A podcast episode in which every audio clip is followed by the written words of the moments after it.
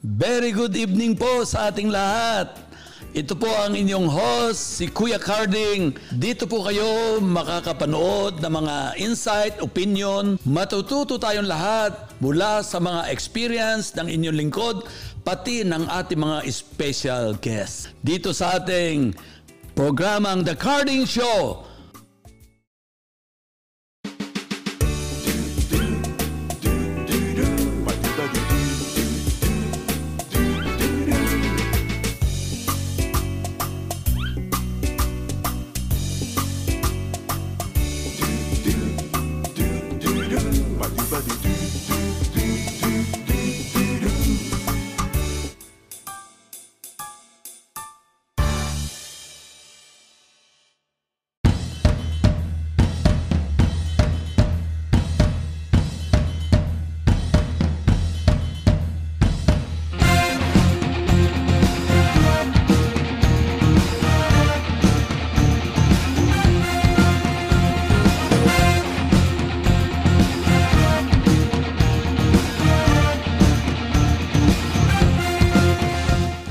Narito tayo ngayon sa Quezon Premier Hotel, Candelaria, Quezon. At gusto ko pong ipakilala sa inyo ang ating special guest for today, for tonight. At siyempre, siya po ang Executive Director ng Bethsaida Services for the Disabled Incorporated. At siya rin po ang Chairman, President ng Trinity Mission International at Trinity Christian Academy. Hindi ko na patatagalin. Let's welcome ang ginagalang ng Southern Tagalog, Pastor Ben Hugo. Good evening, Bishop. Thank you very much for inviting here in this episode. Sa ating mga taga-panood natin ngayong gabi, magandang gabi po sa inyo lahat. Yes, at welcome na welcome ka dito, Pastor Ben. Sa inyo po, mga audience na hindi pa po nakakakilala kay Pastor Ben Hugo, ay naalala ko po nung ako po ay 1988, kung to be exact, ay ako po ay nung bago pong nakakilala kay Lord. Siya po yung hindi ko makakalimutan na nag-alaga sa akin, nagturo sa akin ng Bible. Siya po yung nagba-Bible study sa akin. Siya yung nag-aakay sa akin. At during that time, ako po ay wala pang kukunti pa akong kayamanan. Ako po ay may kapirasong lupa. At hindi pa nga naaayos pa yung papers. Abay, dumating po si Pastor Ben. At nung siya po ay dumating, at sabi sa akin gagamitin daw ni Lord yung lupa ko. Sabi ko, sino kaya ito? Napakalakas ng loob. At yan po ang una naming encounter ng ating special guest for tonight. At Pastor Ben, kamusta na po ang buhay-buhay? Matagal na rin tayong hindi nakikita. Sa ngayon po ay patuloy po sa paglilingkod sa Panginoon. Lagi pong abala sa gawain, lalo na po sa Bethsaida CBR Services for Disabled Incorporated. Marami po tayong mga ginagawa sa field, planning and implementation ng programs. Sa church naman po ay patuloy po tayong naglilingkod, nagtitrain ng mga future leaders, and of course may mga iba pang gawain, maging sa school. Tinutulungan ko ang aking misis bilang principal. Din sa kooperatiba po natin ay dire-diretso po. So dito po umuikot ang aking buhay, Bishop. Oo, nababalitaan kita. Hindi lang po magkakasya yung resume mo sa aking pag-introduce sa'yo. Pero matutunghayan ng ating mga nanonood sa TBN network ang biodata mo. Grabe, ang dami mong posisyon, ang dami mong ginagawa, at alam ko may verse kang paborito at ito'y nag-uugnay sa grace. Okay. At dito sa grace na ito, doon mo nakakayanan ang iyong mga ginagawa. At nung una, hindi ko po naintindihan paano mo nagagawa lahat. Pero dahil nga ngayon po ay grace period na ngayon, hindi grace period na may utang. Yung panahon na na ang mabalik yung first love natin, yes, na tunay nga po na lahat tayo ay nabago at binayaran ng Diyos ang ating mga kasalanan dahil sa kanyang kaloob na walang bayad, ang kaligtasan natin. Di ba? So, pwede ba sabihan mo kami tungkol doon sa Bethsaida mo, tungkol sa mga disabled? Ano ba yan? Opo. My involvement in Bethsaida is an accident sa layman points of view, but I do believe that it is God's plan for me. Nagba-Bible study po ako dito sa munisipyo ng Candelaria way back 2003. At si Mr. Dizon, si Ubing Dizon, in-invite ako mag-member ng board. At ako po ay sumang-ayon, nag-member po ako. Ang pangalan po ng Bethsaida ay Lingkod Banahaw nung anong panahon. At naalala ko, parang kayo naging chairman. Yes, sasabihin ko nga sa iyo, ako yung kaunahang naging chairman ng Banahaw. Opo, Lingkod Banahaw. At ang international, from what country yung ating leader doon sa Australia? Germany. Germany, yes. Opo. So the funding agency, ang head office is from Germany. At meron po tayong opisina sa Alabang. So ano yung mga ginagawa niyo sa ngayon? Anong bang mga ginagawa niyo sa mga disabled? Una po ay tinutulungan po natin sila mapalakas. Inorganize po natin. In fact, in Quezon Province, I organize na my federation. Every town has a federation. And we federated the all Quezon Province. Tinutulungan po natin sila una ma-develop yung confidence sa sarili. Kasi ang person with disability ay may mga inferiority complex. Mm-hmm. And we help them to be strong at mag-advocate sa kanilang sarili. So we train them, we give them seminar, and nagbibigay po tayo ng ayuda, lalo itong pandemic. Mm-hmm. And of course, ay patuloy po natin silang ginaguide and even sharing with the Word of God to them, para sila maging malakas at kaya na nilang i-advocate ang kanilang sarili sa ating pamahalaan. Yeah, pati yung iyong Trinity Christian Academy, ikaw pa rin ang nag-aasikaso. Opo. At ang dami pa, alam ko, grabe, hindi ka matagpuan sa dami ng iyong ginagawa. Ito po ang biyaya ng Panginoon. Actually, Kuya Carding, you need not to seek for a position. God will give you a position. Wow, yes. And that is grace. Biyaya lahat yan ng Panginoon. Amen. And when God gave you that, God has given you and strength and wisdom on how are you going to manage those all things that God has given us. So makita ko po na, sabi ko nga, I do not need more any position. Sapat na yun, napakadami na. And paano yung manage ng mabuti as a good steward ng ating Panginoon. And at the end, ay dapat makita yung biyaya ng Panginoon sa mga tao na ating pinaglilingkuran. Yeah. Opo. Naalala ko yung verse sa Bible, yung Philippians 4:13. Opo. I can do all things through Him who strengthened me. Opo. Yan po ay isang talata na patungkol din sa biyaya. Opo. Nakakaya natin, kaya marami pang ibibigay ang Diyos sa iyo. Mm-hmm. Kakayanin mo rin dahil Diyos ang nag-provide. Mm-hmm. Kaya ka binigyan ng posisyon dahil siya din ang bahala sa logistic, siya ang bahala para bigyan ka ng kalakasan. Mm-hmm. Eh sa yung, alam ko, kaya ka nagkaroon ng mga Bethsaida na ito, mga for the disabled. Opo. Dahil nagkaroon ka ng compassion heart, dahil sa iyong paglilingkod. Sa katunayan po, mga mahal kong audience, ako po ay isa sa kanya pong ni Pastor Ben, ako po isa sa kanyang nadala sa Diyos.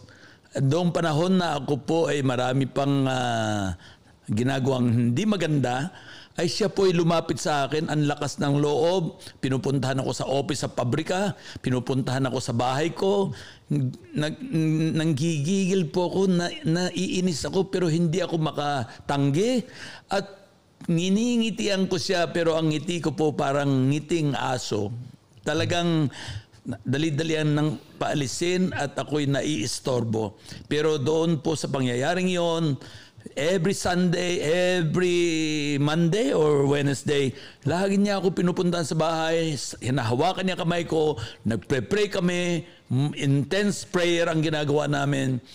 Grabe, Talaga namang the rest is history. At ngayon po, ang inyong lingkod, si Kuya Carding, ay ginagamit hindi lang sa Pilipinas, kundi sa buong mundo. At siyempre, ang pinagmulan, kaya nga po lahat ng guest natin dito is led by the Holy Spirit. Di ba? Kaya hindi po basta-basta mag-guest po dito, kailangan po ay talagang ikaw ay tinawag ng Diyos. Di ba? So, Pastor Ben, sa yung ministry naman sa bilang pastor ng church, ng Trinity in Mission International, ay nakikita ko saan-saan ka, hindi lang sa Quezon, Laguna, Batangas, Mindoro, maging sa Metro Manila, maging sa Novaliches. Nako, nung ako po'y nagsisimula po, dinala ako ni Pastor Ben sa Novaliches. Parang tingin ko, katapusan na ng mundo, na para bang hindi na ako makakabalik sa Manila. Ganyan po katindi ang nangyari sa akin. Pero ngayon po, 3 beses na ako umiikot sa buong Pilipinas. At kung paiikutin pa ng Diyos, iikutin natin yan para sa Diyos. So, sa iyong paglilingkod, ano naman ang... Pastor Ben, alam mo, tagal natin yung magkasama, pero hindi ko yata na itatanong sa iyo. Ano ba ang mga obstacle mo sa iyong paglilingkod sa Diyos? Napakarami, Kuya Carding. Nako, mawawalan tayo ng oras diyan. Yung brief lang po. Okay. Yes. Hindi lang isang beses akong nag-decide mag-quit sa ministry. Siguro 2 times, 3 times. And I feel na I'm not effective anymore in the ministry. Lalo na pag may mga taong dinidisciple, minsan siya pang lumalaban sa'yo. I really felt discouraged at that point. And I decided to quit in the ministry. When I told to my beloved wife that I'm going to resign, and she said, don't. Alam mo naman, mas tunurin tayo sa asawa. So, nakatulong ang asawa. Okay. So, pinakikang ko po. Sabi ko nga, sige, magpapatuloy pa ako. Through the encouragement of my wife, I continue. And marami mga challenges na hinaharap po ako. Pero I look upon Jesus. Sabi ko, Panginoon, ikaw ang aking kalakasan. Ay sa financial naman, aspect, nagkaroon ka rin ba ng challenges? Napakarami rin challenges, Kuya Carding. If the ministry relies on the finances and the money, wala na ako sa ministry. Pero I rely upon God that the source of all blessings is God. Nakita ko on how He supported us. Hindi po ako nakatingin sa materials, pero ang Panginoon ay nagpapala doon sa mga taong naglilingkod sa Kanya. Siyempre, Pastor Ben, pag nakita mo si Kuya Carding, siguro naman nakaka-inspire din dahil nagmula sa iyo, ako'y nakakilala kay Lord, at ngayon ginagamit maitili ng Diyos. Sana naman yung makadagdag naman yung aking pagiging active kay Lord. Pero sabi nga nila, sakto lang. Sakto lang. Opo. Actually, you're a blessing to me dahil hindi ka na kayang abutin eh. I mean, napakalayo mo na sa paglilingkod sa Panginoon. And I really praise the Lord for your life. Amen. At actually, nagiging kagalakan ko po ang iyong tagumpay sa paglilingkod sa Panginoon. Siyempre, galing sa iyo. And of course, gusto ko lang lastly, at gusto kong tanongin sa iyo, ano naman ang naging masasabi mong success story mo sa ministry? At siyempre, sabihin mo na rin sa ating mga audience, marami din pong gusto mag-quit, marami na rin pong napagod. And anong challenge mo sa ating mga audience? Masasabi ko pong success story, yung manatili sa Panginoon is a successful life.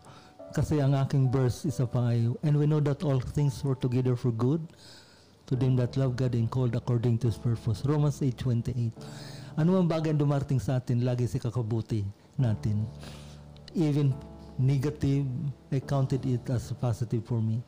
And because God has allowed it na ma-experience natin, naniwala pa ako na may magandang ituturo, and I learn from that. So, yun lamang po, Kuya Carding, ang masasabi ko po. So, ano ang success story mo?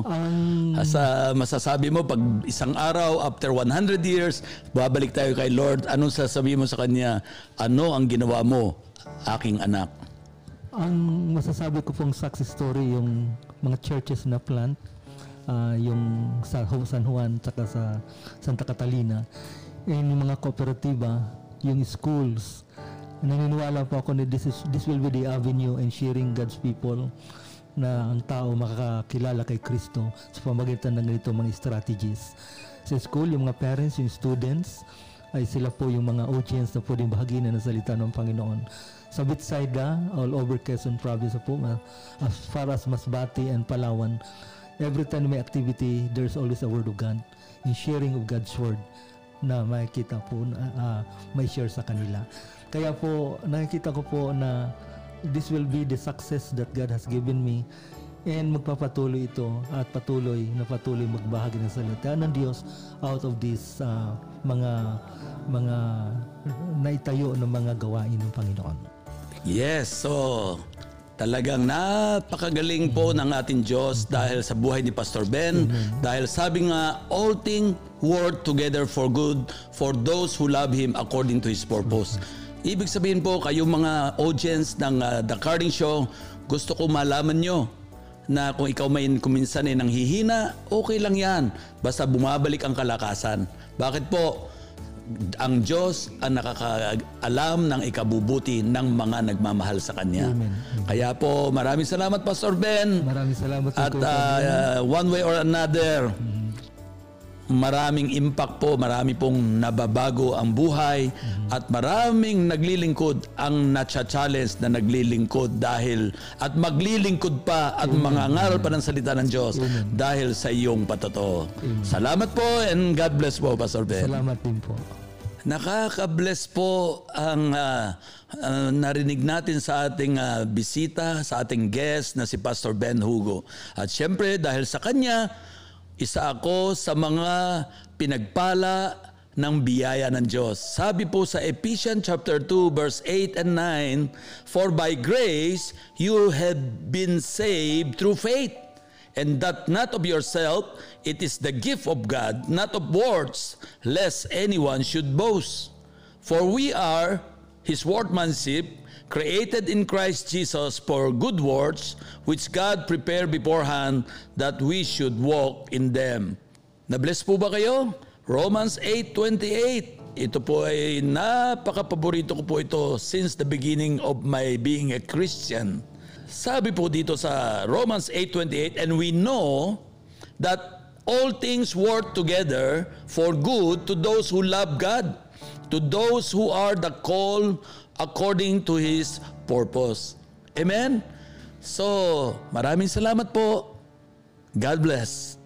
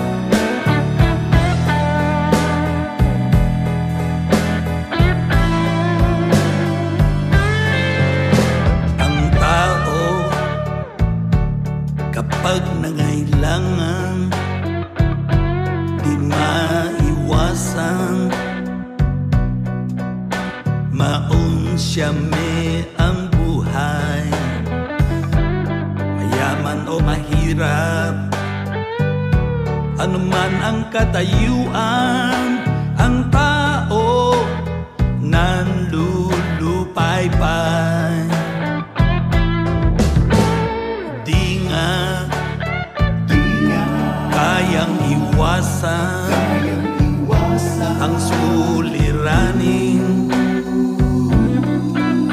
sadyang dumarating, mayaman o mahirap, ano man ang katayuan, ang tao may pangangailangan. Sabihin mo na, sabihin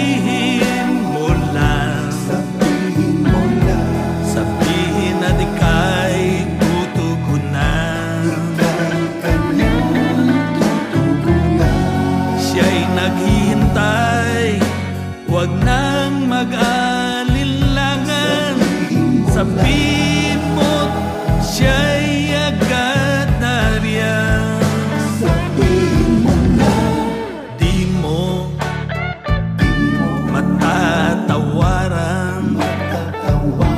Ika'y binayaran sa iyong kalayaan, sa iyong kamalian at pangangailangan, maging ang iyong kalagayan. Sabihin mo na, sabihin mo lang, sabihin na di kay tutugunan. Siya'y naghihintay, huwag nang mag-alilangan. Sabihin mo, siya'y agad nariyan. Sa bawat oras ng buhay mo, kailanman di siya lumimong. Manalig ka, huwag maghinawa, pagkat Diyos ang kasagutan. Sabihin mo na, sabihin mo lang, sabihin na di kay tutugunan. Siya'y naghihintay, huwag nang mag-alilangan. Sabihin mo, siya'y agad nariyan. Sabihin mo na, sabihin mo lang, sabihin na di kay tutugunan. Siya'y naghihintay, huwag nang mag-alilangan. Sabihin mo, siya'y agad nariyan. Sabihin mo na, sabihin mo lang.